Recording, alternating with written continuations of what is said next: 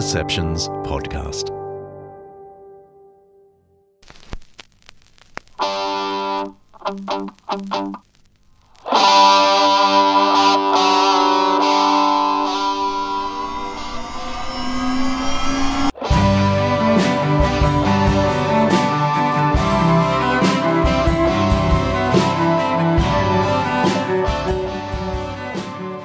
Hey, John Dickson here.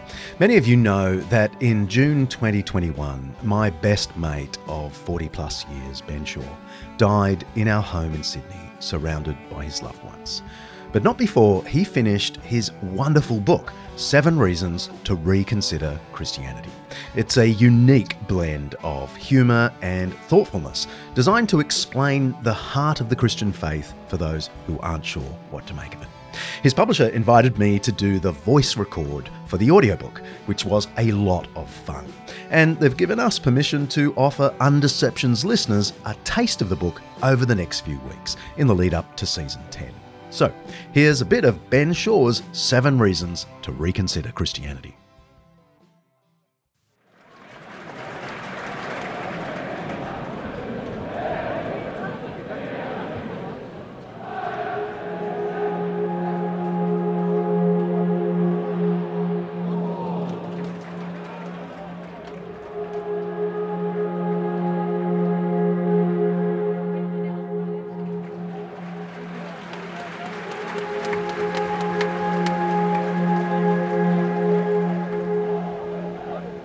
Several years ago, Bolton Wanderers were playing Tottenham Hotspur in a Football Association Cup quarter final in London. During the first half of the match, one of the Bolton players, Fabrice Muamba, suddenly collapsed in the middle of the pitch. At first, no one knew why the 23 year old had suddenly crumpled to the ground. He was nowhere near the ball at the time, but pretty soon every player around him could see he was in deep trouble. The players motioned to the medics, who promptly ran onto the field. It became apparent that Muamba was having a heart attack. A deafening silence came over the whole stadium. Thankfully, one of the spectators in the crowd was Andrew Deaner, a consultant cardiologist at the London Chest Hospital. He immediately sensed what was happening and instinctively ran onto the field to help. More than 30,000 spectators watched these dedicated doctors pump on this young man's heart as he lay in the middle of a stadium on the brink of death. It was incredibly moving to hear two sets of fans within the stadium become one, going from long spells of silence to applauding together as they tried to encourage the medics and will Fabrice on. His heart was still being worked on as he was stretched from the ground into a waiting ambulance. Understandably, the game was immediately abandoned. This, by the way, was all happening while his wife and three year old son were watching the game at home on TV. The story has a happy ending, though. Fabrice Muamba survived and, after a suspenseful few days in hospital, made a full recovery, despite his heart stopping for an incredible 78 minutes. Yet everyone watching in that stadium and reading the headlines subsequently was left with a sobering reminder. None of us are immune to death. It can strike any one of us at any time, even in the prime of our lives.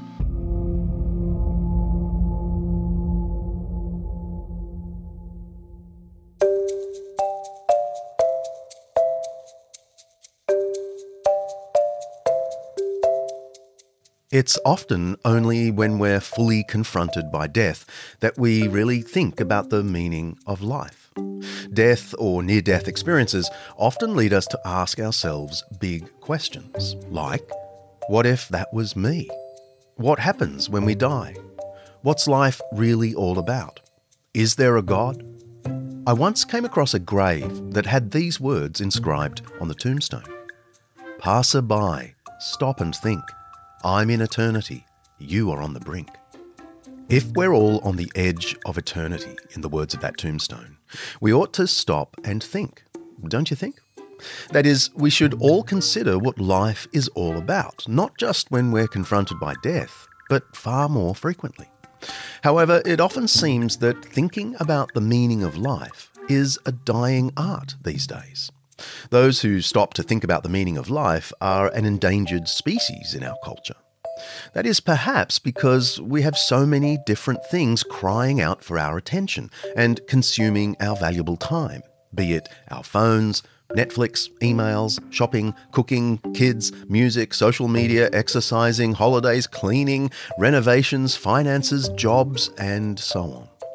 So pause here and ask yourself these questions What do you think the meaning or purpose of life is?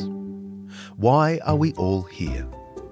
Are we all here by chance, the result of some freak cosmic accident that happened billions of years ago? Are we just a collection of random atoms that have simply evolved over time? Or is there a purpose behind it all, a grand plan to the universe? Is there a God, or something like that, which suggests there's more to life than meets the eye? And what happens when we die? Are we just food for worms, or is there another dimension beyond the grave? Whatever your answers might be, these are questions that are at least worth thinking about.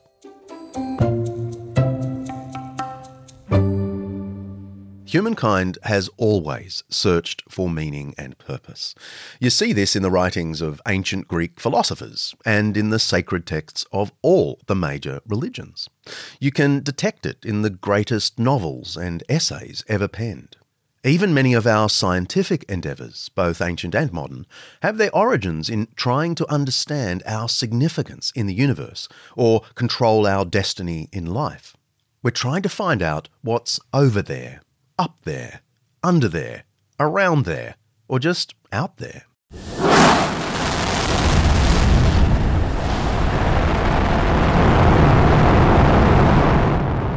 I'm totally captivated by space exploration. My inner geek comes out whenever the next NASA or SpaceX rocket takes off. Space exploration is not just driven by the desire to boldly go where no one has gone before, but by the desire to find answers to our biggest and deepest questions.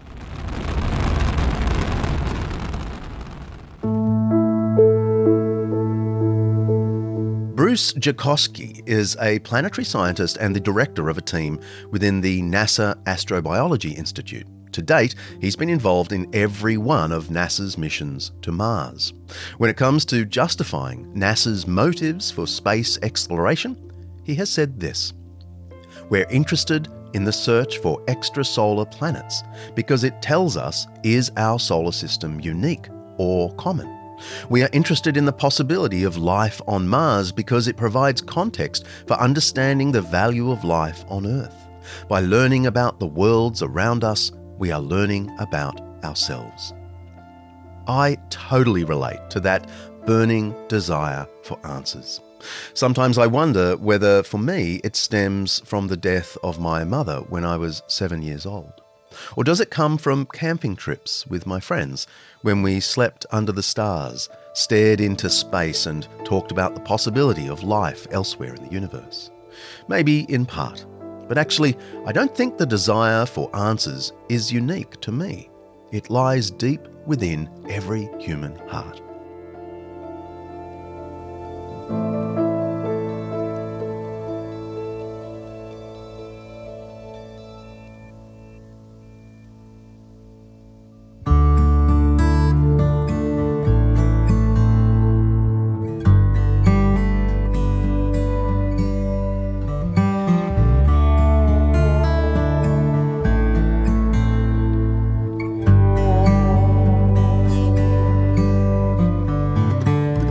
Alongside the questions and ambitions of our philosophers and rocket scientists, perhaps the quest for meaning and purpose is no more evident than within the lyrics and poems of our musicians and poets. I'm showing my age now, but I was and still am a fan of the singer songwriter John Mellencamp. You might know him from songs like Jack and Diane, Pink Houses, or Hurts So Good. Many years ago, he penned a very honest song entitled Void in My Heart. It's definitely worth a listen. Here was a rock star at the height of his career, in bare honesty, revealing his deepest longings and how his life of fame and fortune just wasn't doing it for him. Maybe you know how that feels. Like John Mellencamp, we can reach the pinnacle of our profession and amass great wealth, yet still have an overwhelming sense of emptiness and longing. We go to work, we socialise with our friends, we sometimes reach our ambitions, we have our holidays, and most of us in the West have all the toys we could ever need. Yet so many of us are still unsatisfied and looking for more. Sure, we may be fairly happy and content and have a reasonable sense of fulfillment. I wouldn't claim otherwise. Most of my friends who aren't religious, including members of my own family, would say they're reasonably happy and content. But most of us still feel that there's something more to life than just what meets the eye. That there's more to our existence than just living for 80 years or so and then dying. There seems to be a timeless and universal sense that there's something else going on.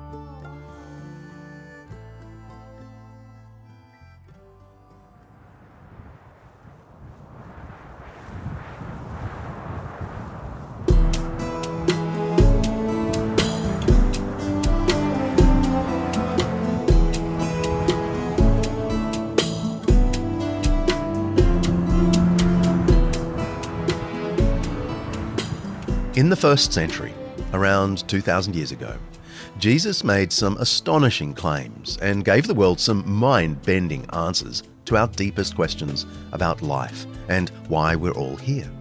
He effectively gave the greatest series of TED Talks of all time, holding audiences captivated for hours on end. Jesus gave answers to many of the questions that we humans have been asking ourselves since the beginning of time. You may not have given Christianity any serious thought as an adult or even as a child, but here are two reasons why Jesus and his teaching about life are worth considering. First, while there have been many people who have given their answers to life's biggest questions, none have had a world impact as much as Jesus. He is arguably the most influential person that has ever lived. He has inspired art and architecture for centuries. More songs and books have been written about him than about any other figure in history. Apparently, the Library of Congress in Washington, D.C. is regarded as the largest library on the planet.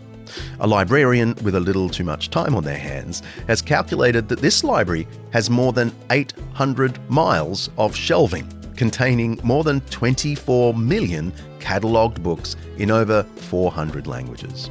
But out of all those millions of volumes, there are by far more books on Jesus than on any other person that's ever lived. Over 17,000 of them. What Jesus has said seems to have struck a chord with many of us. And even if you disagree with what he had to say, his answers are at least worth taking an honest and open minded look at from a cultural and educational point of view. Second, Jesus backed up his words with incredible actions.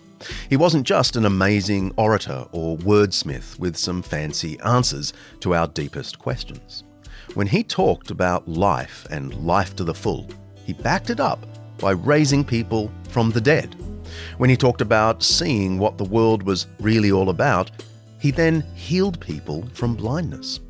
And when he preached about love and servant heartedness being the keys to living a fulfilled life, he then went on to serve others and give up his own life to a grisly death on a Roman cross.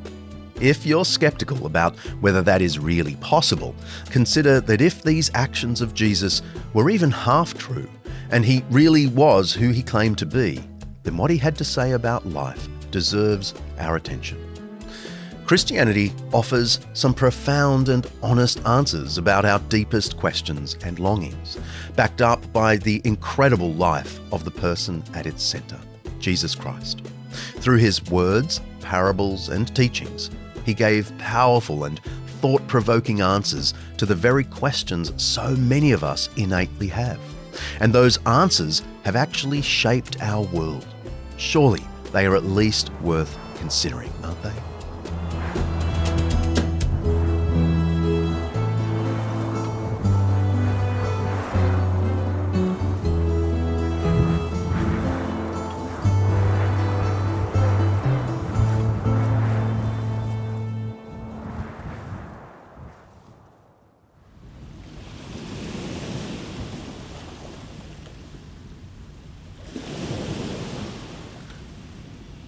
Once heard a story about two men who were walking along a beach in the Florida Keys, USA. The two were happily soaking up the tranquility of the seaside as they meandered for a mile or so along the shore, when one of them spotted a bottle washed up onto the sand.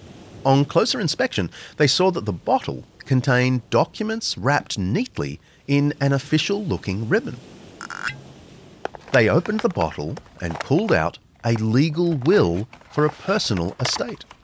In disbelief, they read the contents of the opening letter on the first page. Whoever finds this bottle and the contents within is entitled to inherit my whole estate. The bottle contained more official documents and the contact details of a solicitor who would verify that the whole thing was authentic. The two men had vastly different opinions as to what to do next. One of them said, Ah, what a crock. It's surely a hoax. It's too good to be true. Throw it back into the sea for someone more gullible. Let's go. And promptly walked off. The other guy called after him. Yeah, but what if it's true? What if this is real? Isn't it at least worth investigating? Maybe it is a hoax. Maybe it's not. But as the stakes are so high and we have little to lose, shouldn't we at least consider it? At which he folded up the papers and put them in his pocket and ran after his friend. A few days later, the man with the documents rang the phone number given in the letter. It turns out that the whole thing was true. And after several weeks of investigations and legal work, he eventually ended up inheriting over $5 million worth of cash and real estate.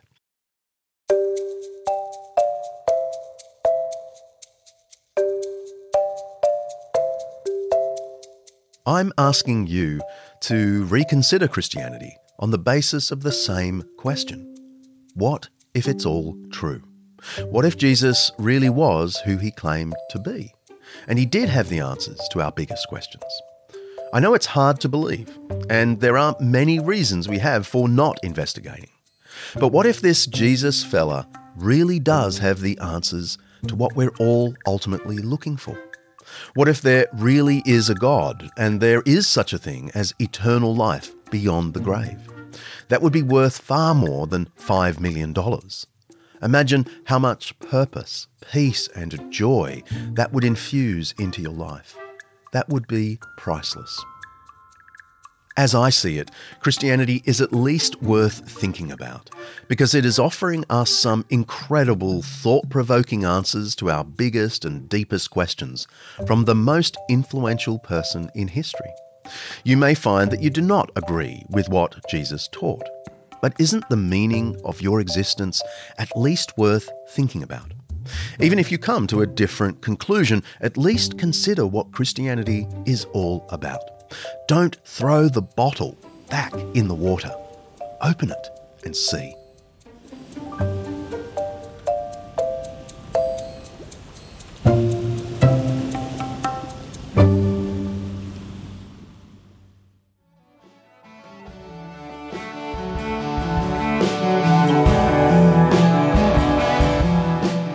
Hope you liked this taste of Ben Shaw's Seven Reasons to Reconsider Christianity, published by the Good Book Company, available everywhere. We'll give you some more of these over the next few weeks, and before you know it, we'll be back with Undeceptions Season 10. See ya.